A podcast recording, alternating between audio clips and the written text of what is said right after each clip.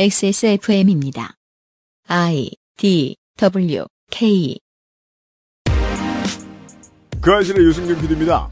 한국 언론만 보다 보면 왠지 세계가 우리를 늘 주목하고 있는 것 같고 백인 석학들은 우리 상황을 정확히 알고 있을 것만 같습니다. 그러나 우리도 우리가 타인에 대해 그러하듯 뭉뚱그려져 나쁜 이미지 위주로 소비되는 외국에 지나지 않습니다. 2020년 6월 마지막 주 이상평론의 이야기입니다.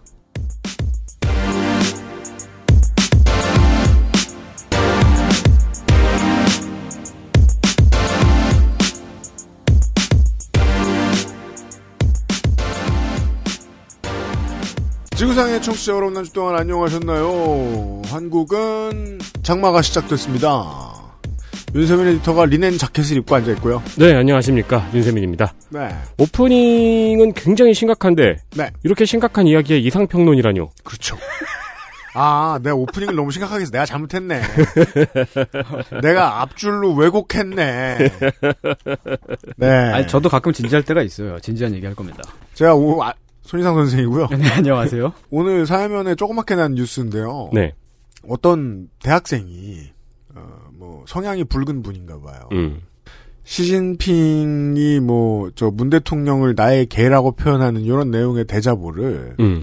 대학 내에 몇 군데 붙였는데 네. 사실 알고 보면 이제 저 총학 측에서도 단과대 측에서도 대학 본부 측에서도 허가를 받은 적이 없는 대자보. 대자보고 이제 건조물 침입이 있다.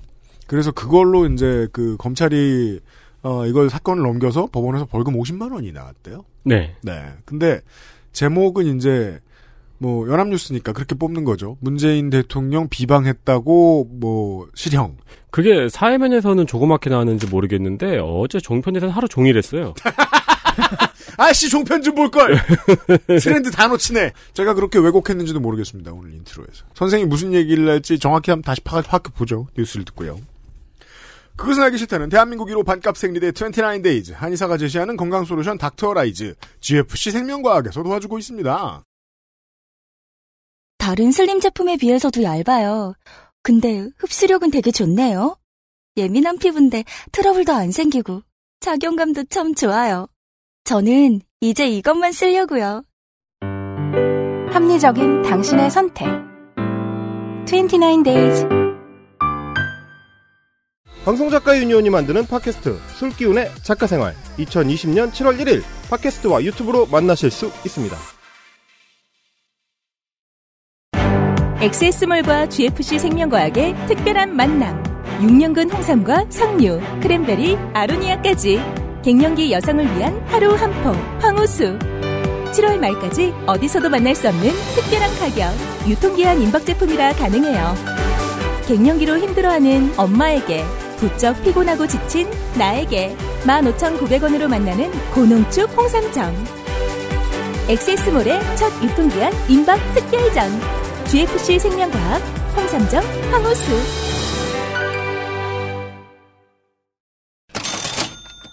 요파시의 광고주인 앤서19의 모 회사 GFC 생명과학의 헬스케어 팀과 액세스몰이 특별한 콜라보를 합니다. 모 회사라고 길게 읽으면 아무개 회사. 아, 그렇죠. 앤서19의 모 회사. 네. 엄마 회사. 네. 제품명은 홍삼정 황후수. 네. 황후수입니다. 네. 한 포당 무려 ginsenoside cutter. 루, 루갈의 대공기죠. genocide cutter. 홍삼살인마. 진세노사이드 27mg이 함유된 고농축 홍삼. 거기다가 만인에게 좋다는 석류, 농축액, 크랜베리, 아로니아, 아사이베리, 라즈베리, 블루베리, 딸기 등 자체 연구소에서 열심히 연구한 레시피로 만들었습니다. 식약처 인증도 받은 건강기능식품입니다. 갱년기 여성을 targeting한 제품이지만 남자가 드셔도 좋습니다. 젊은 여성에게도 좋고요. 면역력 증진, 피로 개선, 기억력 개선, 항산화 혈액 흐름에 도움을 주는 일이 남녀노소가 다를 리가 없지요. 이게 그러니까 먹는 건가요? 그 저 우리가 홍삼 파는 곳에서 흔히 사는 엄청 거대한 선물 세트 있죠. 그렇죠. 그렇게 생겼습니다. 거기에 이제 석류 농축액이나 여러 가지 베리류가 첨가돼 있는 거군요. 그렇다고 합니다. 좋은 제품이지만 너무 많이 만든 게 문제였습니다. 왜 우리에게 오게 되었는가 사연. 그래서 GFC 생명과학이 액세스몰에 제안하고 저희도 매력을 느껴서 기획을 했습니다. 핸드폰 15개를 합친 듯한 크기에 매우 크고 원료도 좋고 기능이 쌓아놓은 수준이 아니라 펼쳐놓은 수준의 크기를 말씀드리는 겁니다. 어 그렇습니다. 네. 기능성이 인정된 홍삼정 선물 세트가 한, 오, 한 세트에 15,900원에 구매가 가능합니다. 네. 어, 이건 너무 싸네요. 왜냐? 읽다가 자기도 놀랐어요. 어, 네. 이게 진짜, 왜냐면 제가 이거 성, 그 상자를 본 적이 있는데, 그, 어느 정도 크기만 하냐면은, 그, 스, 스- 그, 햄, 선물 세트, 추석 선물 세트 같은 거 있잖아요. 네. 그 이만한 거에. 그 중에 제일 큰 거. 예, 이 네. 포가 가득 들어 있거든요. 그래요? 근데 15,900원이래요. 왜 싸냐 하면은, 가장 빨리 다가오는 유통 기한이 9월 17일입니다. 조금 늦는 건 10월 17일입니다. 그리 많이 남지 않았습니다. 그래서 유통기한 임박 특별전이고요. 7월 말까지만 판매를 합니다. 한 세트 1개월분 15,900원에 무료 배송이고요. 네. 세 세트를 사시면 44,900원, 여섯 세트를 사시면 85,900원입니다. 음. 하지만 여섯 세트를 사면은 유통기한 내에 다 못 먹겠죠? 네. 어, 선물용이죠. 이 기회에 누군가에게 선물해 보시길 권장드립니다. 네. 어머니, 아내, 장모님만 해도 벌써 3명입니다. 여기에 누나, 이모, 고모만 해도 6명이죠. 뭐 누구나 그런 사람들이 다 있진 않습니다만. 남자로 확장을 해보면은 우리는 이 홍삼정을 줄 때가 너무 너무 너무 많습니다. 그렇죠. 백화점에서 절찬리 판매하던 제품이고요. 음. 그때 판매 가격은 따로 말씀 안 드리겠습니다. 네. 저도 더 사서 여기저기 선물할 생각입니다. 저는 유면상 PD를 뜻합니다. 그렇습니다. GFC 생명과학은 저희가 신뢰하는 회사니까 효과야 나쁘지 않을 것 같거든요. 네. 액세스몰에서 단독 가격으로 만나보실 수 있습니다. 얼른 빨리 가보세요. 저희가 에, 그 쇼핑몰을 오래 해서 별 경험을 다 하네요. 타임어택은 처음 해봅니다. 그렇습니다.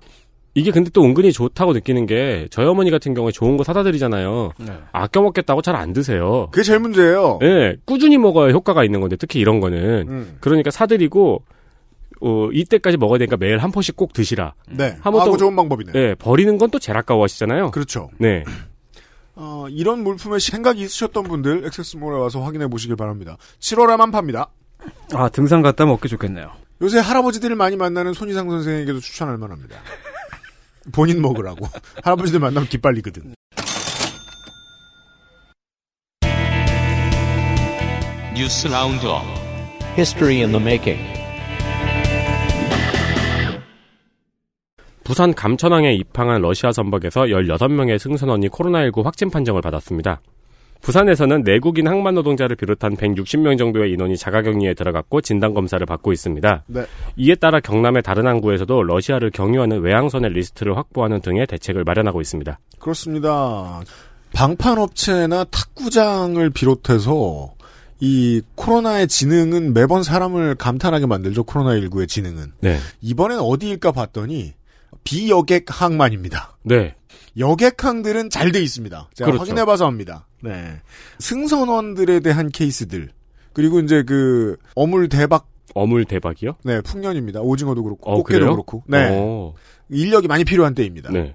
그래서 이런 데에 구멍이 났다는 사실이 알려졌습니다. 그렇고요. 최근 인도와 중국의 관계가 국경 문제로 인해서 악화되고 있습니다. 네. 아, 뭐 라- 물론 뭐 반세기 넘은 일입니다만 이것은 네. 아, 그렇죠. 근데 이번에는 특히 라다크 지방에서 유혈 충돌이 있었죠. 저는 이 못 박힌 저 나무 몽둥이를 뭐 내일 이 시간에 뭐 저 뉴스 아카이브에서도 말씀드리겠습니다만은 그 프로레슬링 제외하고 처음 봤습니다. 게임이요. 그래서 저는 이걸 실제로 쓰는 거를 저도 처음 봤죠. 월스트리트 저널에서는 이 사건을 계기로 인도가 미국과의 군사 협력을 강화할 것이라고 전망했습니다. 네. 전문가들은 인도가 앞으로 미국뿐만 아니고 일본, 호주의 인도 태평양 동맹과의 협력을 강화할 것이라고 전망했습니다. 그렇습니다. 북부 산악 지역의 상당 부분이 국경이 정확히 쳐져 있지 않습니다. 이 두 나라는 네. 이 그리고 중간에 끼어 있는 두 나라도 마찬가지입니다. 이 저 중국과 인도 사이의 두 나라들도. 그래서 진짜 하고 궁금하신 분들은 몇 년도에도 좋으니까 사회과부도를 한번 펴보시면 국경이 분명하게 나와 있지 않습니다. 네. 네. 끼어 있는 나라 말씀드렸는데 부탄과 중국에도 영유권 분쟁이 한 4, 5년 전에 있었는데 그때 거의 인도가 부탄의 문제를 대신 처리해 주는 수준으로 그때도 갈등이 있었습니다. 그외 우리가 저 장기적으로 보면요. 어떤 나라가 성장하는 과정은 어떤 나라가 쇠락하는 과정이잖아요. 그죠? 네. 예. 예. 중국의 국제 관계가 너무 원만치 못해서 걱정스러울 지경입니다. 그러니까 미국이랑 싸울 거면 인도랑이라도 잘 지내든가. 그러니까요. 예. 예를 들어 지금 남중국해 문제도 심화시키고 있잖아요. 그렇죠. 근데 인도는 이 경우 이, 이 문제를 통해서 각정을 하고 아세안 국가들하고 친밀하게 관계를 유지하기 시작할 겁니다. 네. 이런 식으로 발전되면요. 중국 인도 관계는 기본적으로 기량작용의 장이라는 걸 알게 됩니다. 주변 국가들은 둘 중에 한 국가하고 친교를 늘리면 그쪽이 다른 쪽을 상대하는데 이용되게 돼 있어요. 음. 그래서 인도의 입장에서는 중국을 포위한다고 생각하고 중국의 입장에서는 인도를 포위한다고 생각합니다. 이게 중국 인도 관계의 핵심입니다. 그래서 여러 가지 외교적 문제를 서로 다른 나라들이 귀찮게 만드는데요. 야, 서로, 서로 다른 나라들을 사용해서 중국과 인도가 서로를 귀찮게 하는데요. 예를 들면 어 1대1로 사업을 인도가 방해한다거나 음. 중앙아시아나 중동의 국가들하고 친해져 가지고 그래서 이제 저는 시진핑이 상당히 그 중국에 안 좋은 영향을 끼치고 있다고 생각하는데 시진핑의 외교가 물론 이 모든 것은 마치 트럼프처럼 갈등을 엔터테인먼트 차원에서만 이용을 한 거라면은 뭐 물밑에서 실무자들이 타협을 했으니까 쇼로만 끝났을 수도 있겠죠. 저는 그러기를 바랍니다만 그게 아닌 이상은 중국의 외교는 꽤나 걱정스럽습니다. 네, 뭐 선의의 피해자도 생기고 그런 면에서는 아쉬운 일이지만 또 한편으로는 중국이 미국하고 대립하기 위해서 인도랑 잘 지냈다면은 캐릭터상 약간 실망했을 것 같긴 해요. 네. 네, 뭐 계속 여기저기 진상이어야지 캐릭터가 유지가 되잖아요. 그 캐릭터가 유지되고 있다는 게 문제입니다. 게임 뉴스. 비영리 게임의 등급 분류 면제와 게임 오류로 인한 이용자의 피해 구제를 위한 게임법 개정안이 발의될 예정입니다. 네. 어, 문제가 불거졌던 건 작년의 일인데요. 네. 게임물 관리위원회에서 자작 게임을 만들고 공유하던 플래시 게임 사이트에 심의를 요구하는 공문을 보냈던 사건이 있었죠. 주전자닷컴이죠. 그렇습니다. 그때 이제 뭐 비난도 많이 있었고 여러 가지 논의가 있었습니다. 네. 그러니까 이게 지금 인디 게임을 검열한다는 거네요. 그렇죠. 그렇죠. 인디 이제 주로 플래시 게임입니다. 이 사례는. 법적 구분은 이걸로 돈을 벌지 않는 게임에 대한 네. 맞습니다. 그러니까 네. 조금 더 알기 쉽게 설명드리면은 이제 학생들도 자작 게임은 만들 수 있잖아요. 그렇죠. 근데 이거를 공유하는 커뮤니티가 있으면은 네. 그 커뮤니티는 그 게임물을 배포를 하니까 심의를 받아라라는 공문이 나갔던 사건이죠. 그렇습니다. 어, 비슷한 사건들이 2000년대에도 있었습니다. 작년에는 문체부에서 시행령을 통해서 해당 등급 분류를 면제했었습니다. 네. 네, 그렇게 이제 진화가 됐었는데 그렇죠. 이번에 해당하는 법안을 개정하고 게임 서비스를 제공하는 사업자가 사업자의 실수로 인한 이용자의 피해를 신속하게 해결해야 하는 의무 조항을 신설한다는 내용입니다. 네. 이것은 이, 저, 민주당의 발의 법안은 두 가지 이야기입니다. 하나는 아까 말씀드린 상행위와 무관한 인디게임의 등급 분류 면제. 네. 예. 주전자닷컴 자작게임 서비스 중단 사태 때문에 생긴 일입니다. 네. 아예 못 쓰게 됐다고 다들 막 승질내고 포기하고 난리가 났었는데 다시 쓸 수 있게 됐죠. 근데 이때 이제 그 공무원들이 공무원 사회 내부 혹은 여당에서 욕먹을 만한 짓들을 덜어 했던 모양이에요. 저도 자세히 들여다보진 않았는데 이런 얘기까지 나왔더라고요. 인디게임을 그 관리하고 그 배포하는 구경 사이트를 만들자. 음. 라는 허- 이상한 대책을 어떤 할배 아. 혹은 할매가 내놓은 모양이에요. 아이고. 지금 이걸 정상화하는 상황이고요. 이번에 여당의 법안은 이제 인디게임에 대해서는 그렇고 그 이미 이제 기성 업체들의 게임에 대해서 나온 법안은 뭐냐면 예전에는 제가 2000년대 초중반부터 보시 대중화되기 시작했던 게 기억이 나요. 어떤 게임에 대해서요? 그건 모르겠어요. 음. 저는 뭐 MMORPG 안 했으니까 네. 평생 안 했으니까 제가 한참 저저 키보드에 관심을 많이 가지기 시작했을 때 아예 봇을 쓰는데 유리한 키보드를 만들어 파는 회사들도 있었어요. 음. 네. 버젓이 그냥 다나와에 걸려 있었어요. 근데 봇을 쓰거나 하는 해킹 관련해서 참여정부 시절, 지금으로부터 막 15년 이때 전만 해도 해킹 대응 가이드북을 배포를 하거나 아니면은 그 개- 제작사의 그 관리하는 경영 뭐냐 파트 쪽 직원들을 불러다가 보안 교육을 해주거나 하는 되게 착한 동네 상인들 재교육하는 그런 스타일의 방식이었어요. 근데 이제는 준 대기업이 몇 개입니까? 이거 서비스하는 업체들 중에. 네. 어, 저희가 여러 번 말을 했던 어, 지금의 민주당식의 규제 샌드박스에 넣고자 한 것으로 보입니다. 그 해 책임져 네. 예, 의 방식입니다. 저 소비자한테 문제 생기면 일단 너네 책임이야 음. 라는 방식인 것 같습니다. 그렇고요. 회계 부정 관련. 독일 이야기입니다. 네. 독일의 전자결제 기업인 와이어카드의 창업자인 마르크스 브라운이 회계 부정을 저질렀다는 혐의로 체포되었습니다. 네. 마르크스 브라운은 이제 전 CEO가 됐죠. 네. 와이어카드의 수익을 부풀려서 재무제표에 허위 기재한 혐의입니다. 그러니까 그 재무제표를 부풀리면 주가가 올라가고 네. 할수 있는 사업이 늘어나지요. 네. 없는 돈은 있다고 말하면요. 그쵸. 그러니까 이 돈은 저리로 보내고 저 돈은 이리로 보내고 저 돈은 요리로 보내면은 이제 모자란 돈이 있잖아요. 네. 그 19억 유로가 모자랐는데 많이 모자랐어요? 네. 19억 유로의 현금이 있다고 했어요. 음. 근데 회계감사 결과 그런 현금이 없었던 거죠. 네. 그래서 이 와이어카드 측에서 외국 은행에 예치했다고 음. 주장을 했으나 네. 해당 외국 은행에서는 그 주장을 부인했습니다. 그렇죠. 돈 없다. 네, 니네가 언제 예치를 했니? 네. 이와 같은 회계감사 결과가 발표가 되자 마르크스 브라운은 CEO에서 사임했습니다. 네. 어, 우리 돈으로 2조 6천억 원 정도입니다. 오늘 뭐 받을 때 보니까 2조 6천억 원이라는 걸 보면 보낼 땐 2조 6천억 원이 넘어갈 것 같아요. 음, 네. 그, 이 CEO는 지난주 금요일에 사퇴했고요. 어, 휴일을, 주말을 쉬고 월요일에 체포됩니다. 네. 그리고 화요일에 500만 유로 보석금 걸고 그 풀려났습니다. 500만 유로 얼마? 68억입니다. 음, 네. 그리고 이 나온 곳은 이제 필리핀 은행 두 곳이에요. 이 19억 유로가 있다고 한 곳이. 네. 근데 필리핀 은행 두 곳에서 처음에 이거 성명을 냈더라고요. 확인해줬다, 우리가. 우리한테 들어온 적 없다고. 네. 그런데도 언플을 계속 하려고 했나 봐요. 그래서 필리핀 중앙은행이 나서서 중앙은행 총재가 이런 돈 들어온 적 없다고 해줍니다. 오, 그 사실상 2019년도부터는 제가 뭐 표도 보고 이제 저 저 뭐냐 포브스 찾아보고 이러니까 그 독일 금융계 선두주자였더라고요. 네. 이제 핀테크 업체인데 그리고 이게 이제 지난 6년 사이에 유럽에서 나온 최고 규모의 회계 부정이라고 하더라고요. 음, 유럽 전체에서요. 네. 그리고 일단 독일 내부에서 여론이 안 좋은 이유는 이 정도 규모까지 커지려고 했으면 관이 도와주지 않으면 안 된다라는 의심이 나왔기 시작했기 때문이고요. 음, 속도가 빨라요. 참 웃긴 게 삼성 바이오 에피스도 이런 비슷한 일을 했잖아요. 네. 지분 가치를 바꿨잖아요. 그래서 바꿔서 뻥튀기 한 돈이 4조 5천억 원이거든요.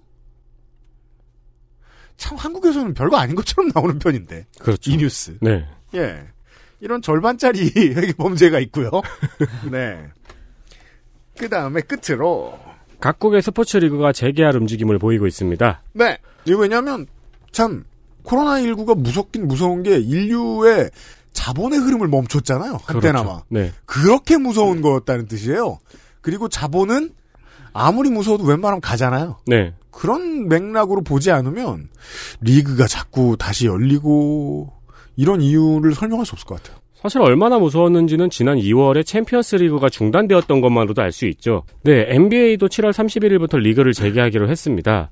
다만 코로나19 상황을 고려해서 선수가 출전을 거부하더라도 징계하지 않기로 했습니다. 다른 조그마한 스포츠들의 사례들이 있거든요. 네. 출근 안 해도 봐준다. 음. 하고 재개하는. 한편 카이리 어빙이나 드와이트 하워드 같은 선수는 미국 내 인종차별 항의 운동을 이유로 리그 재개에 반대하고 있습니다. 네, 뭘로 반대해도 징계 안 합니다. 한 동네에 모여서 남은 리그를 처리하기로 했습니다. 직원들이 일단 다 모이고 그 선수들이 다 모이고 당- 관계자들이 다 모여서 그 사람들이 자가격리 겨- 기간을 거치고 검사를 다 한 다음에 몇 개의 경기장에서 나눠서 한 동네에서 다 처리하기로 했어요. 음. 브라질의 프로축구 리그도 일부 재개를 했는데요. 문제는 클럽의 선수와 직원들 사이에서 코로나19에 양성 반응을 보이는 사람들이 많다는 겁니다. 그럼요. 참 노박 조코비치도 양성인데 지금 네. 네. 노박 조코비치는 항상 조박 노코비치인지 노박 조코비치인지 헷갈려요. 이번 이번 기회로 확실하게 알게 될 거예요. 건강을 빌어요. 이에 따라 일부 클럽은 리그 재개에 반대하고 있습니다. 네. 트럼프와 보우스나로 대통령은 둘 다 스포츠 리그를 빨리 재개해야 한다고 보채는 편입니다. 화제를 돌리기 위해서요. 그렇습니다. 우리나라의 프로당구 대회인 PBA 투어도 7월 6일 개막전을 시작으로 시즌을 시작할 예정입니다. 그렇습니다.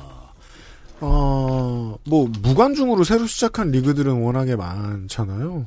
근데 이제 제가 그, 프로당구 재개 소식을 듣고 나서 생각을 했던 게, 일부 이런 저 실내 체육의 경우에 해외에서는 재개를 하되, 그리고 간중을 받는 경우도 있고 안 받는 경우도 있는데, 야외 경기장을 차리고 야외에서 시- 재개를 하는 경우들이 덜어 있어요. 음.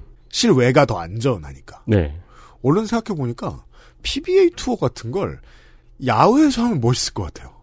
어, 그렇겠죠. 물론 근데- 뭐 햇빛이 문제라니 뭐 이렇게 얘기할 수 있겠지만 아, 근데 그림자가 문제가 될 수 있겠네. 뭐 대충 저 우산 씌워놓고 하면 될 거 아니에요. 어, 그럴 수도 있죠, 네. 예, 저는 예쁠 것 같아요. 그게 뭐 제가 건의한다고 누가 듣겠습니까만 아무튼 어, 몇몇 스포츠들의 경우에는 실내를 벗어나서 실외에서 경기를 치르는 것도 좋지 않을까라는 생각이 들더군요. 네. 네 이번 주 뉴스였습니다. XSFM입니다.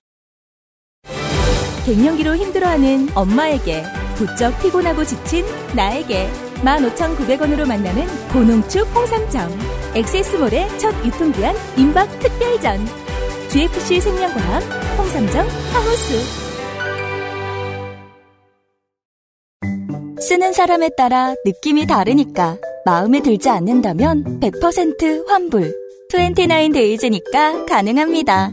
생필품 중에 생필품. 고객 한 분이 구매할 때마다 하루를 기부하는 생리대. 29데이즈니까 가능합니다. 소비자의 이야기를 듣는 사람들의 삶을 살피는 세상의 반을 위한 반값 생리대. 29데이즈. 한의원에서 직접 만난 분들을 떠올리며 재료부터 하나하나 열심히 고민하며 개발했습니다. 한의사가 직접 연구 개발한 건강 고민 프로젝트 닥터 라이즈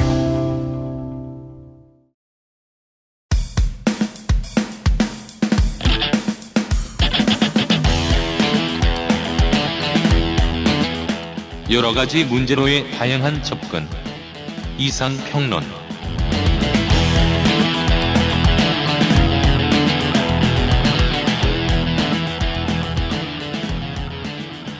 왜 그러냐면요. 이제는 온 국민이 싫어하는 이 두유노 강남 스타일 아젠다. 에는 어떤 메시지가 담겨 있냐. 우리를 오해하지 않았으면 좋겠다는 두려움 바닥에 있다고 깔려 있다고 생각하고요. 그 외에는 뭐 여러분들이 흔히 알고 있는 정서적인 문화적인 열등감 이런 것들 때문이겠죠. 이런 문제들은 저는 마음이 겪는 병 같은 거라서 그냥 내버려둬야 해결된다고 생각하거든요. 오해하겠지. 만나보면 다를 거라는 생각은 뭘 해? 뭐하러 해? 뭐 만약에 뭐 내가 지금 오늘 이 사람 한 사람을 잘 대접해서 보냈어. 그렇다고 세계가 갑자기 우리를 다 좋아할까? 그럴 리가 없다는 것부터 더 중요한 건 내가 그걸 신경 쓴다는 게 더 중요한 겁니다. 신경 안 쓰면 돼요. 왜? 다들 생각하고 싶은 대로 생각하게 돼 있으니까. 이런 얘기인지는 모르겠습니다. 예측한 겁니다, 그냥. 예, 손희상 선생입니다. 문장이 방금 중간에서 시작하지 않았나요? 그쵸. 나 이제 무슨 얘기하는 건가 하고. 아, 문장이 중간에서 시작했다고? 네, 왜 그렇게 듣고 그러냐면요, 있었는데 부터 시작을 해가지고. 자, 아니, 편집할 때 다시 한번 들어볼게요. 국, 국뽕에 관한 얘기였던 건 맞죠? 국뽕에 관한 얘기예요. 네. 아, 그렇군요. 근데 국뽕은 그 열등감에서 출발하잖아요. 그렇죠. 음, 네, 대체로 좀 그렇죠. 예. 열등감이 없으면 해결되는 문제예요. 전 그렇게 믿어요. 아, 근데 또 미국 사람들도 국뽕 하잖아요. 아니, 그 국뽕이 없는 나라는 없어요. 그 정도의 차이가 좀 있을 뿐이죠. 음. 네, 아무튼 여러분 안녕하십니까. 평화 일꾼 손이상입니다. 평화 일꾼 손이상이에요. 네. 뭘? what? 아, 저 그 한 작년쯤에 보면은 네. 그 많지 않으신 분들이 왜 그그 아저씨 안 나오냐고 막 그, 그랬던 분들이 있어요. 소수의 네. 일군의 분들이. 네. 뭐 많지도 않으면서 왜들 그래요? 그러니까 많지도 않은데. 네. 그러니까 사실은 그 제가 이제 그 이게 본업이 아니잖아요. 저도 따로 일이 있는 사람이에요. 그래서 제가 알고 그- 보면 따로 일이 있어요. 가장 충격적인 소식이네요. 그렇죠. 네, 제가 제가 작년에 했던 일이 이제 그 국내의 문화예술법인에서 음. 그 남북 교류 사업을 했었는데 아, 네. 일본에 제일본 교포 문화예술 단체가 있어요. 음. 중국에도 제중동포 문화예술 단체가 있습니다. 그럼요. 문화예술 단체는 다 있습니다. 네. 그래서 이제 그 양쪽이 다 이제 우리 민족이다. 그러니까 음. 그 중국이랑 일본을 거쳐서 이렇게 하객진을 펴듯이 이렇게 해서 북한으로 이렇게 접촉을 하는 어 그렇게 하는 이제 그 사업을 하고 있었는데 네. 제가 사실 발만 살짝 담글려 그랬다가 쑥 들어가더라고요 여기에. 네. 늪이에요? 네. 근데 그랬다가 이제 다행히도 이제 아 다행이 아니구나. 그 저기 트럼프하고 이제 그 하노이 회담이 음. 결렬이 되면서 음. 그때 이제 빠져나올 수가 있- 있었죠. 아, 만약에 저 하노이 회담이 네. 잘 진행이 되고 네. 막또막 사진 찍고 막 김정은하고 트럼프하고 네. 김정은 서울 답방하고 그래서 손이상은 지금 막 반쪽이 돼 있었겠네. 어, 그렇죠. 23kg가 돼 있었겠네요. 네. 그랬으면은 그 이제 실무자들이 이제 하는 일이 우리 쪽에서 이제 북한 쪽이랑 접촉을 하게 되면 음. 접촉을 하기 전에 통일부에 그 북한 주민 접, 접촉 신고를 해야 돼요. 당연하죠. 근데 그게 이제 중국이나 보통 일본에서 이제 그쪽을 통해 가지고 만나게 되잖아요. 그 음. 이제 일- 민간에서. 음.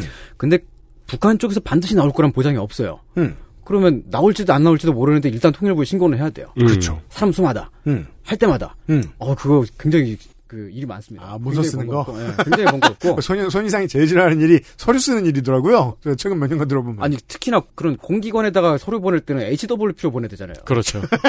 그게 싫어? 아 너무 싫어. 아, 저는 하- 아래 한글 안 쓴단 말이에요. 야, 저처럼 그 공기관의 문서가 내려오면 그걸 빈 문서에서 똑같이 보이게 만들 수도 있는 사람의 입장에서는 저는 HWP의 개죠, 참고. 심지어 그 만들면서 마우스 한 번도 안 쓸 수도 있어요. 아 진짜로 그렇게 할 수 있어요? 마우스를 쓰면 안 돼요. 그렇게 잘하려면. 아무튼 어, 네, 그런 아무튼. 악조건에서도 평화 일, 일을 했어요. 평화 네. 일꾼이. 예, 오늘의 얘기는 그런 실무자 관점에서 어, 실무자로서 겪었던 생각을 하는 얘기입니다. 네. 어, 지금은 실직자고요. 응. 그, 그렇죠. 바꿔봐 이제 일 없잖아. 축하합니다. 잘리진 않았는데 뭐 다음 또 나와. 사업이 없으니까. 네. 야, 하여간 뭐 이제 그 우리가 북한에 대해 가지고 말할 때 음. 먼저 이제 그 얘기를 해야 될 게 있는데요. 북한이 바라보는 남하는 말이죠. 네. 우리나라는 음. 기본적으로 6.25 전쟁을 일으킨 나라예요. 자, 북한의 시각입니다. 네, 네. 북한에서 말이죠. 뒤집어서 우리의 시각을이랑 비교해 보셔도 좋을 것 같습니다. 네. 네.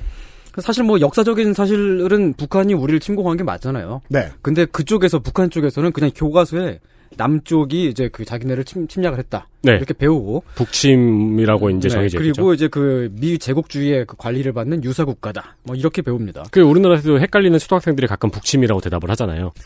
북한이 침략했다. 북침 이렇게 생각을 어릴 때 그게 되게 헷갈렸거든요. 그러네. 네. 음, 아, 그죠. 네. 남북은 서로를 유사 국가라고 간주하죠. 그렇죠. 네. 근데 그게 북한이 남한 쪽을 그렇게 간주하는 수준이 훨씬 높습니다. 그러니까 그 뭐 보수 정권 때는 보수 패당 혹은 좀 더 그더 나아가면은 이제 그 역적 도당 뭐 이런 식으로 표현을 했었는데 네. 지금 이제 그 진보 정권도 진보 정권을 진보 정권이라고 부르지 않습니다. 괴뢰라 그래요. 괴뢰. 음. 그러니까 그 미국의 관리를 받는다는 그런 느낌으로 해서 그게 한 뭐 바로 며칠 전이나 뭐 지난주 뭐 그렇게 뉴스를 보더라도 북한 네. 쪽에서는 그렇게 표현을 하고 있습니다. 저도 몇 년 전에 북한 쪽이 아니고 우리나라에서 표현하는 자료에서 괴뢰 집단이라고 우리나라에서도 정의를 한 적이 있더라고요. 그렇죠. 근데 네. 우리가 우린 지금은 이제 일반적으로 뉴스 같은 데서 공식적으로 그렇게 쓰지는 않잖아요. 네. 근데 북한에서는 그렇게 아직까지 쓰고 있다는 거죠. 공식적으로 지난 수십 년 동안 그렇게 말해온 겁니다. 음. 물론 북한에서 가르치는 내용은 뭐 전혀 사실이 아니지만요. 사실 여부는 중요하지가 않습니다. 북한에 이미 형성되어 있는 이데올로기적인 믿음이 그렇다는 게 일단 중요하다고 제가 말씀드리고 싶고요. 네. 남한에 대한 그런 교육으로 인한 그 집단적인 반감이 기본적으로는 그냥 어 민간에 북한에 이제 그냥 보통 사람들 사이에 깔려 있다고 봐야 됩니다. 네. 그 네. 집단적으로 유지하는 어떤 정의감은 그거는 저는 비겁함에서 발현된다고 봐요.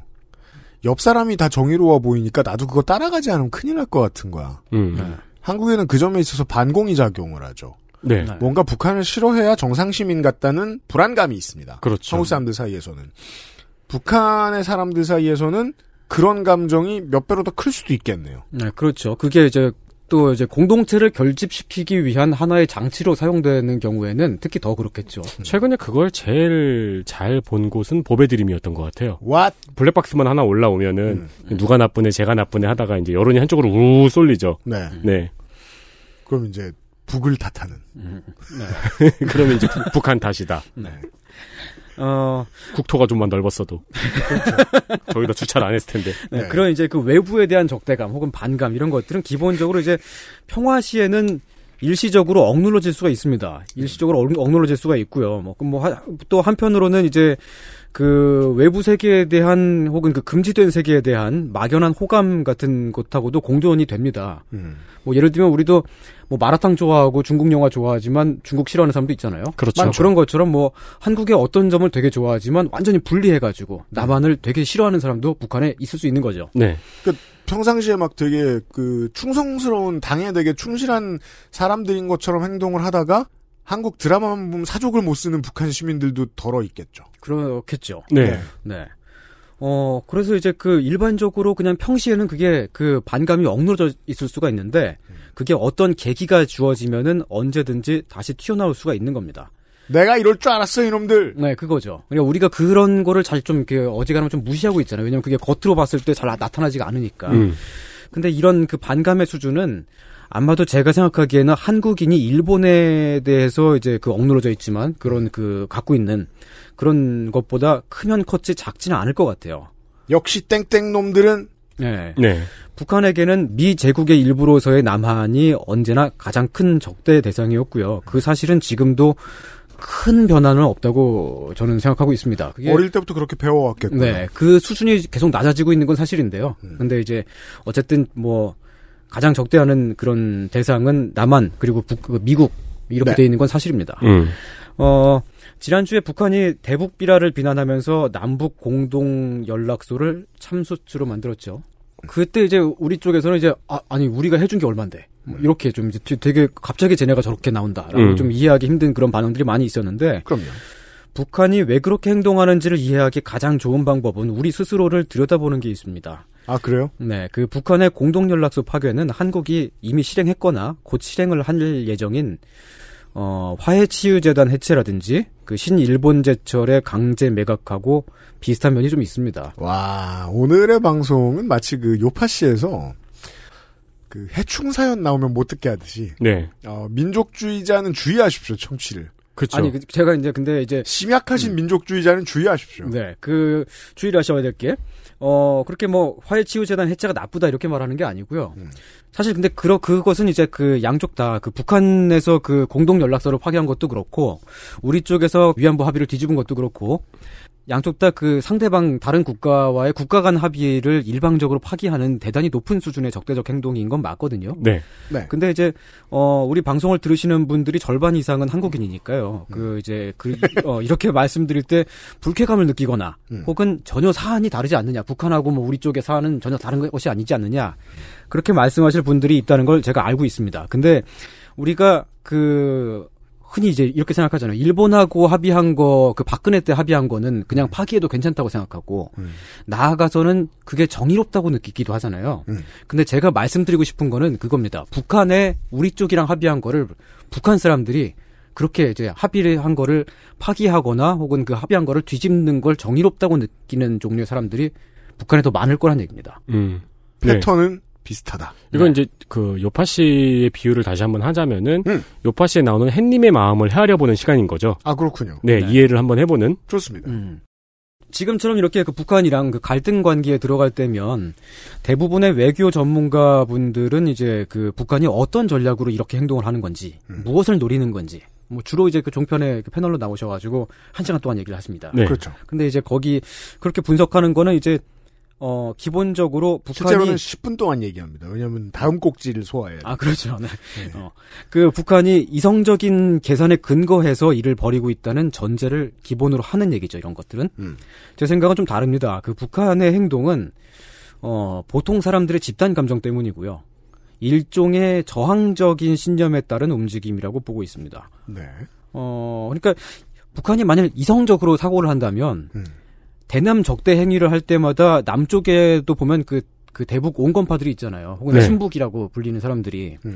근데 그 사람들의 그 입지가 줄어들게 되고. 그렇죠. 결과적으로 북한에 불리하게 되잖아요. 이성적으로 생각해 보면 네, 그렇죠. 그걸 계산하게 될 텐데. 예를 들어 뭐 저 국민의 정부 당시에 막 남한 남측 정부를 막 비난한다. 네. 그러면 자기들한테 가장 유화적 제스처를 잘할 역대 가장 잘할 정부가 들어왔는데 음. 그들의 입지를 줄이는 건 자기들에게 좋지 않다는 거 예상 불가능. 그러니까 우리 입장에서 우리 쪽에서 봤을 때는 완전히 clear한 문제인데. 그러니까 이제 저쪽 사람들 이제 유튜브 우파들의 이야기 용어를 쓰자면은 퍼주는 정권이 들어왔을 때 잘해야지 음. 인 거죠. 쉽네요. 네. 음. 음, 근데 사실 근데 이제 한국인들조차도 일본을 비난할 때마다 일본에 있는, 일본 내에 있는 그 진보적인 친한파의 입지가 줄어들고 결과적으로 우리한테 불리하게 될 수 있다는 사실을 잘 이해하지 않죠. 예를 들어 조직적으로 우리가 막 일본 공산당 후보들 막 지지 선언하고 막 일본 뭐뭐저 민주당이나 이런 데에 되게 잘해준다 막 우리나라 정치 세력이나 막 언론이 네. 그러면 일본 내에 확실한 변화가 있을 거요. 뭐 아, 나, 나름 괄목할 만한 변화가 있을 네, 거라고. 네. 봐요. 그렇게 봐요. 저도. 근데 그런 걸 구분해주지 않잖아요. 아, 우리는. 네. 더 나아가서는 이제 우리 같은 경우는 그 뭐 무역 규제하고 뭐 이제 불매 운동하고 그럴 때 음. 우리 쪽도 피해를 입긴 입었지만 일본이 더 큰 피해를 입었다는 거에 기뻐하잖아요. 네. 어. 근데 그게 우리도 그럴진데 음. 북한 사람들도 북한이 피해를 좀 입더라도 남한에 더 큰 피해를 줬다. 그러면 더 기뻐할 수 있다는 얘기입니다. 이게 정치네요. 예. 이게 지금 제가 말씀드리고 있는 거는 민심에 관한 얘기를 하고 있는 겁니다. 이제 그 북한의 어떤 그 지도층이나 뭐 음. 어떤 그 독재 체제 뭐 그런 쪽에서 이제 움직이는 북한이 아니라 음. 북한의 이제 아래로부터의 그런 걸 얘기하고 있는 건데 네. 그 엊그제 이제 그 북한의 한 그 TV 뉴스에서 네. 그 남한 언론에 실린 시를 인용을 했어요. 음. 그 남한 언론이지만 그 우리는 일반적으로 아무도 안 읽는 일- 언론이 있죠. 네, 이- 읽으면 안 되는. 네, 그, 네. 예. 그게 아무튼 뭐 근데 거기 이제 그 시가 사랑이라고 하는 제목의 시가 실렸는데 음. 그 내용이 어 보면은 잠깐만요. 음. 보자. 그 내용이 네, 여기 있습니다. 그 내용을 보면은 어 그 시의 내용이 그 누가 더 많이 인내하고 사랑했는지는 내던질 것조차 만들지 못했던 빈손을 보면 안다. 얼마나 할 수 있는 일이 많았는지 받기만 한 사람은 모든 사랑이 끝나고 나서야 깨우친다. 뭐 이런 종류의 시거든요. 음. 근데 그거를 어 북쪽의 뉴스가 그그 시를 전하고 나서 한 말이 그 군사적으로 예민한 개성공단 같은데 음. 그 남한 쪽의 기업가들이 마음 놓고 그, 그 기업 행동을 벌일 수 있도록 우리가 얼마나 잘해줬는지 네, 아니야? 사랑을 베풀어줬다. 음. 그랬는데 쟤네가 우리한테 해준 게 뭐냐? 음. 이렇게 표현을 합니다. 네. 그러니까 그러니까 왜냐하면 우리나라 언론들도 음. 그 우리가 이제 요즘 언론 보면 산시배하는 이유가 말이라고 지어내기 나름이라고 막 지어내잖아요. 저쪽은 어떻겠습니까? 견제 없는 언론들인데. 네. 예. 그 우리 쪽의 입장은 기본적으로 우리가 북한에 뭔가 해주고 있다는 거잖아요. 예.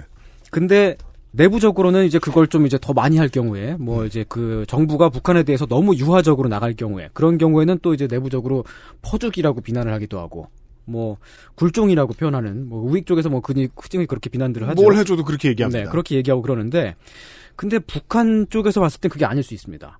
우리 입장에서는 그 개성공단을 그 건설해주고 음. 금강산을 개발해주고 또 뭐 남북 공동 연락소를 우리 돈을 들여가지고 북한 쪽에다 설치를 해주고 이거는 굉장히 거대한 리스크를 감수하고 해준 거잖아요. 네. 네. 근데 북한 사람들이 봤을 때는 아니 쟤네가 뭔데 우리 땅에다가 들어와가지고 저렇게 막 저런 걸 막 지어놓고 음. 주인 행세를 하고 있느냐라고 음. 생각할 수가 있습니다. 이걸 이해하기 쉽게 예를 들어보자면은 제주도에 있는 우리 해군이 빠지고 음. 거기에 일본 기업이 단체로 입주했다고 생각해 보시면 돼요. 네. 거기서 아무리 커다란 경제 효과가 발생한다고 거기서 하더라도 막 제주 도민을 갑자기 몇만 명을 다 고용해 싹. 네, 그리고 막 되게 막 높은 임금을 주고 네. 근데 그래도 그 받아들이기 쉽지 않은 사람들이 되게 많을 겁니다. 테러가 자주 일어날 거예요. 네. 그렇죠. 그리고 시민 상당수의 시민 단체들이 그 앞에서 집회를 많이 할 거예요. 네. 북한은 남한에 비해서 훨씬 더 비교할 수도 없을 정도로 더, 더 많이 다친 사회고요. 그렇기 때문에 이제 그 어, 남한을 적대 대상이라고 그 전쟁 침략자라고 반복적으로 교, 육을 받아왔고 또 그 다른 사람들도 다 그렇게 알고 있어요. 자기가 알고 있는 모든 사람들이 다 그렇게 알고 있어요. 그러면 무슨 일이 있을 때 남한을 적대적으로 대하는 게 당연히 그 사회에서는 정의롭게 여겨질 수가 있고요. 그건 우리 사회랑 아주 동일합니다. 네. 그래서 이제 그 남한에 대한 비난의 수준이 되게 많이 높아지는 건데요. 그 왜 우리가 보수 언론들을 싫어하는 이유가 음. 심술난 어린아이처럼 본능에 따라 떠들기 때문이거든요. 네. 뭐 안 좋은 일이 생길 때마다 북한에다가 못되게 굴어야 된다는 얘기를 쉽게 하죠. 그렇죠. 그럼 어르신들이랑 뭐 저 유튜버들이 되게 좋아하고 음. 저쪽도 마찬가지겠죠. 그렇죠. 그쪽에서 또뭐 옥류관 주방장이 뭐 남쪽 대통령을 막 비난하고. 음, 근데 사실 근데 그게 대남 메시지는 아니에요, 정확히. 음. 자기들끼리 돌려보는 이야기인 거죠. 음. 어 이렇게 뭐 제가 뭐 가끔 이제 근데 이렇게- 이제 친북 매체들이 같았어요. 네. 네. 아, 그렇죠. 네. 아 근데 요게 요렇게 얘기를 하면은 어 한국이랑 일본이랑 같은 같은 지금 사- 상황이 아니니까. 음, 그러니까 그 예를 들면 남북한은 같은 민족이고 음. 일본은 그게 아니지 않느냐라고 음. 이렇게 할 수가 있잖아요. 네. 근데 이제 일본도 옛날에는 내선 일체라고 그러면서 음. 같은 민족이라 그러면서 이제 그 한일 그 이제 일제 강점 이전부터 막 무슨 경인선 막 이런 거 철도 막 지어놓고 막 그랬었어요. 음. 막 소방소도 막 지어놓고. 자, 이거는 지금 저 일본 극우의 머릿 속의 일부이기도 한 것 같습니다. 이 얘기는. 네. 근데 그렇게 지어놨으니까 너네가 우리한테 고마워해야지라고 일본 쪽에서 말하는 우익들이 있잖아요. 그럼요. 근데 우리가 그걸 고마워합니까? 고마워하지 않잖아요. 네. 미쳤다고 고마워하나요? 그렇죠. 그 일본이 우리한테 뭐 그런 걸 해줬다라고 말하는 것 자체가 되게 그 불쾌한 이야기죠. 음.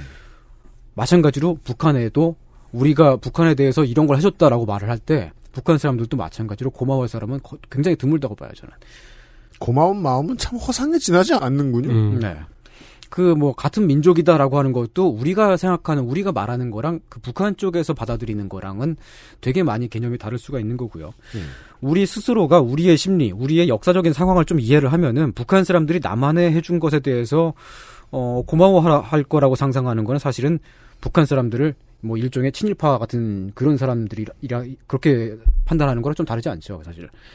어 그게 북한 사람들이 당 중앙이 승인을 했기 때문에 그 남북 경제 협력이라든지 이런 것들을 마지못해 받아들였지만 사실은 그게 억누러져 있었을 뿐이지 어 그냥 내심으로는 되게 많이 싫어하고 있었을 수 있습니다. 그리고 그게 그래서 이제 그 네. 개성에 이제 출퇴근하는 직원들을 곱지 않은 시선으로 보는 동네 사람들이 있었다거나 아, 네. 그, 그런 거 많이 있습니다. 소문난 건 없지만 뭐 뭐 예상 가능하고요. 네. 혹은 이제 그 김정은 위원장의 서울 답방에 대한 논의가 나왔을 때 상당수 빨갱이들이 불안해했어요. 음. 오히려 우리나라 사람들은 싫어할 텐데 네. 북한은 문 대통령이 갔을 때 좋아했겠습니까? 저는 그렇게 생각 안 해요. 그렇죠. 거기도 이제 극렬히 반대하는 사람이 있었겠고. 근데 그냥 옆에 위원장 동지가 있으니까 그냥 그렇죠. 그거죠. 예, 어째- 참은 거예요. 네, 어쨌든 당에 대한 뭐 불만을 당의 결정이었으니까. 더 많이 억눌러지는 거죠. 근데 그쪽에서. 또 음. 한편으로 생각을 해보면은 북한 사람들도 나만 잘 사는 건 알잖아요. 알죠. 네, 근데, 사실 근데 그렇기 때문에 반감이 더 큰 거예요. 그렇죠. 근데 이제 이렇게 분단된 상황에서 남한에 대한 그런 가슴 깊은 곳에 적대감이 없으면 북한에 살기 힘들죠. 그렇죠. 지금 같은 상황에서. 네. 그러니까 그, 네. 그 적대감이 이제 그 공동체를 결집시키는 장치이기도 하고. 그렇죠. 그렇죠. 음, 이런 얘기 듣고 화내는 사람들은 꼭 그 이런 공동체를 결집시키는 장치에 매우 많이 저 치우쳐져 있는 사람들이에요. 보면 지배당하고 있는. 음, 네. 네. 음, 그런 것은 이제 뭐, 어, 북한 같은 경우는 당 중앙이 이제 뭐 평화 그런 얘기를 하고, 음. 뭐 이제 특히나 이제 지금 당장 뭐 유엔 제재 상황이기 때문에 그 돈이 구가니까 음. 막 당에서 이렇게 받아들이자 그러면은 그렇게 되는데, 네.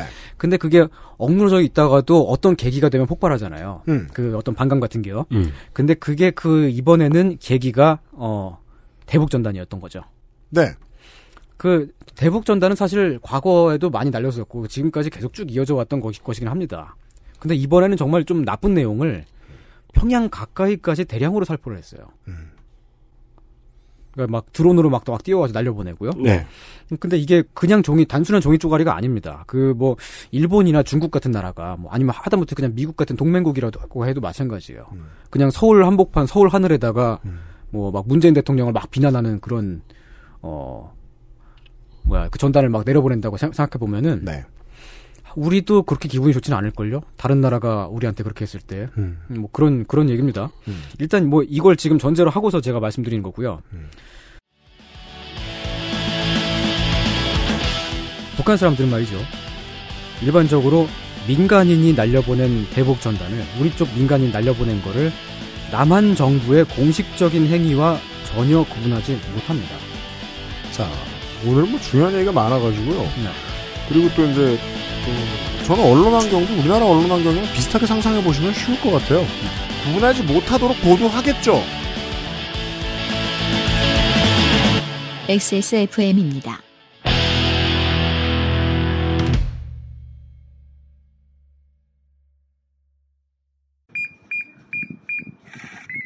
얘들아, 아빠 왔다. 아빠! 어, 얘들아, 잠깐.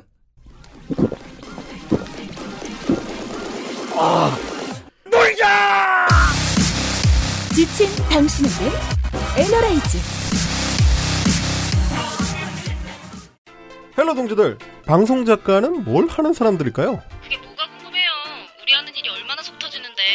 그렇다면 동지들, 우리가 하는 일은 얼마나 속이 터질까요?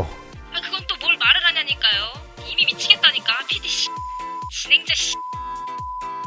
이러한 질문에 답해드리는 술기운의 작가생활. XSFM에서 2020년 7월 1일 수요일 오후 5시부터 업데이트됩니다.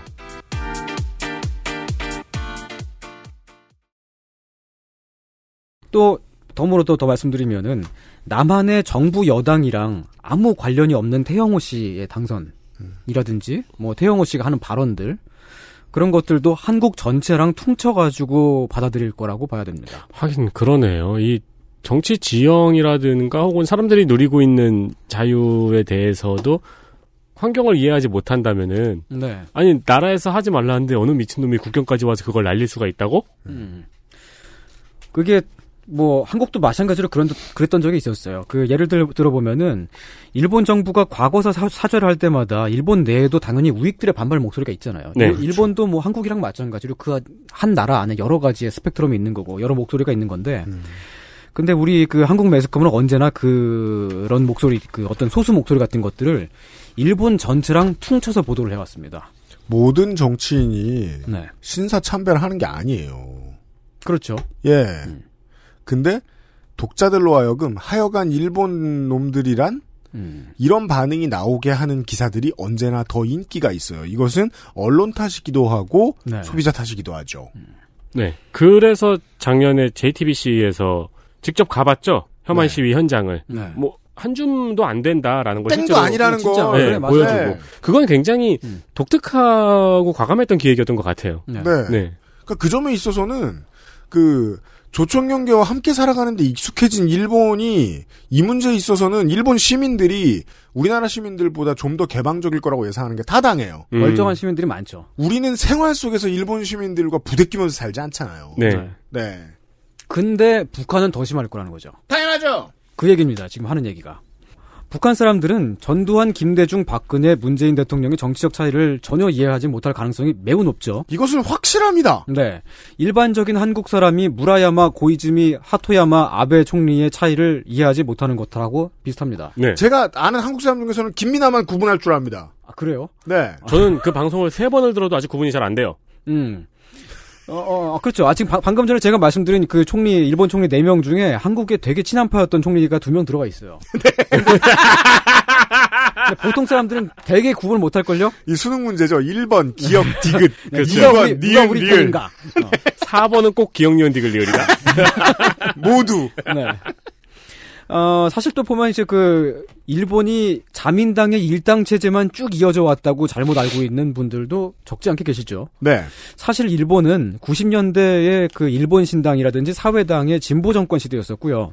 그때 모든 내각의 모든 총리가 과거사와 식민 지배를 다 사죄를 했었습니다. 사과를 했었습니다. 그런 다음에 자민당 정권이 다시 돌아오면 음. 헌신짝 뒤집듯 뒤집었다라는 우리나라의 저 논평과 사설이 이어집니다. 네. 보도가 이어져요. 그때 막 과거사 식민 지배 같은 것을 사과하고 그랬을 때 그게 그 한국 언론에 한국 매스컴에 보도가 될 때에는 일본의 꼼수다. 그리고 여전한 침략 야욕이 드러났다. 혹은 우경화가 우려된다. 뭐 등등등. 이런 거짓말이죠, 이 보도는. 식으로, 이런 식으로 전달이 됩니다. 네. 그 물론 그쪽에서 한 사과가 우리 마음에 100%들 수가 없죠. 그 그렇죠. 뭔가 뭐 요만큼 잘못된 뭔가 그 그런 게 있었겠죠.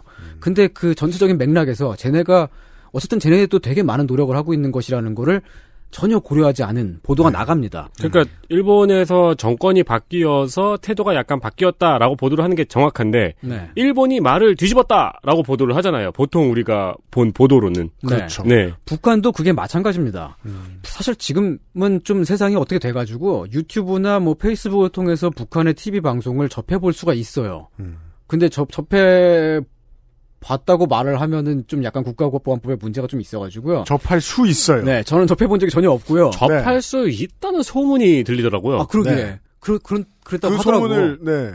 아, 근데 그 소문에 따르면, 북한 TV를 보면, 북한 TV에서 여전히 한국 남한을 좀 이렇게 그 옛날 뭐 보수 정권이랑 아무 구분을 안 하고 있는 것 같더라고요.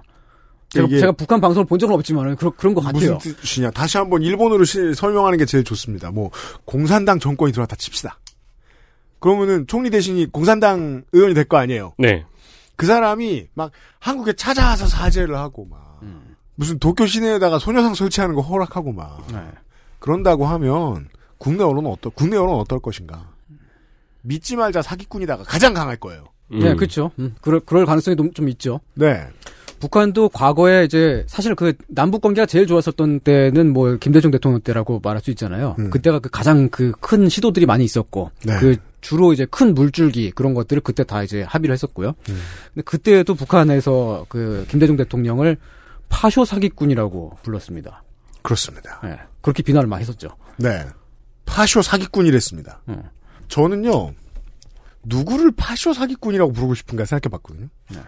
제일 싫어하면 그렇게 부르고 싶을 것 같아요. 진짜 제일 싫어하면. 네, 근데 그 싫어하는 게 진짜 정말 싫어할 만 해가지고 싫어하는 게 아니고 뭔가 오해하고 있거나 잘못 알고 있거나 네. 정보 자체가 너무 많이 통제돼 있어가지고 좀 접하기 어려울 때 네. 그런 경우는 아 쟤도 뭐 똑같지 않을까라고 그냥 막연한 의심 같은 걸 가질 수가 있고 그게 사회 전체 전반적으로 형성되어 있는 믿음이 될 수가 있습니다. 북한에 대해서 우리가 평화적으로 화해 제스처를 취하고 어, 그렇게 그런 걸 제시를 하고 제안하고 손을 잡고 나간다고 했을 때 상대방이 우리를 되게 많이 오해하고 있고 네. 우리에 대해 가지고 알고 있는 정보가 굉장히 적, 적다고 했을 때 말이죠. 그리고 우리를 끊, 끊임없이 의심을 하고 있어요. 그런 경우에 어찌해야 되느냐. 이건 그냥 일방적으로 우리가 아 쟤네를 그냥 믿고서 우리가 이만큼 더 잘해주면은 쟤네도 감동을 받아가지고 우리한테 호혜적으로 대해주겠지. 안 그런다. 음. 그게 아니란 얘기. 그럴 수 없다는 네. 전제. 그렇게 오해가 풀릴 방법은 없다라는 전제를 지금 들었습니다. 예. 그래서 진짜 올 봄이 저는 경이롭고 두렵고 슬펐던 게 결국 한국에 사는 중국인 동네에서는 그쪽 발 코로나 확진자는 나오지 않았어요. 네.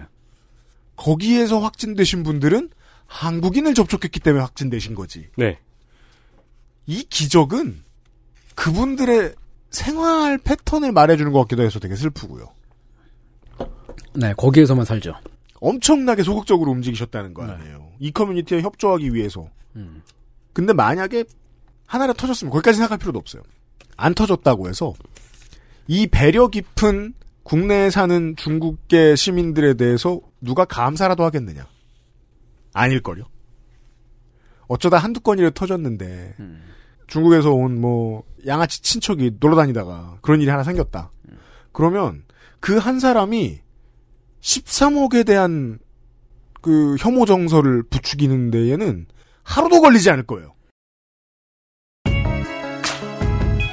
이웃나라 간의 관계란 그런 오해 혹은 오해하고 싶은 의지로 기본적으로 게 있네요. 그게 디폴트인가 봐요. 네. 이런 얘기를 듣고 있어요. 뭐 되게 당연해 보이는데 왜 이런 얘기는 손이상밖에 안 하는 거예요? 거짓말인가 봐.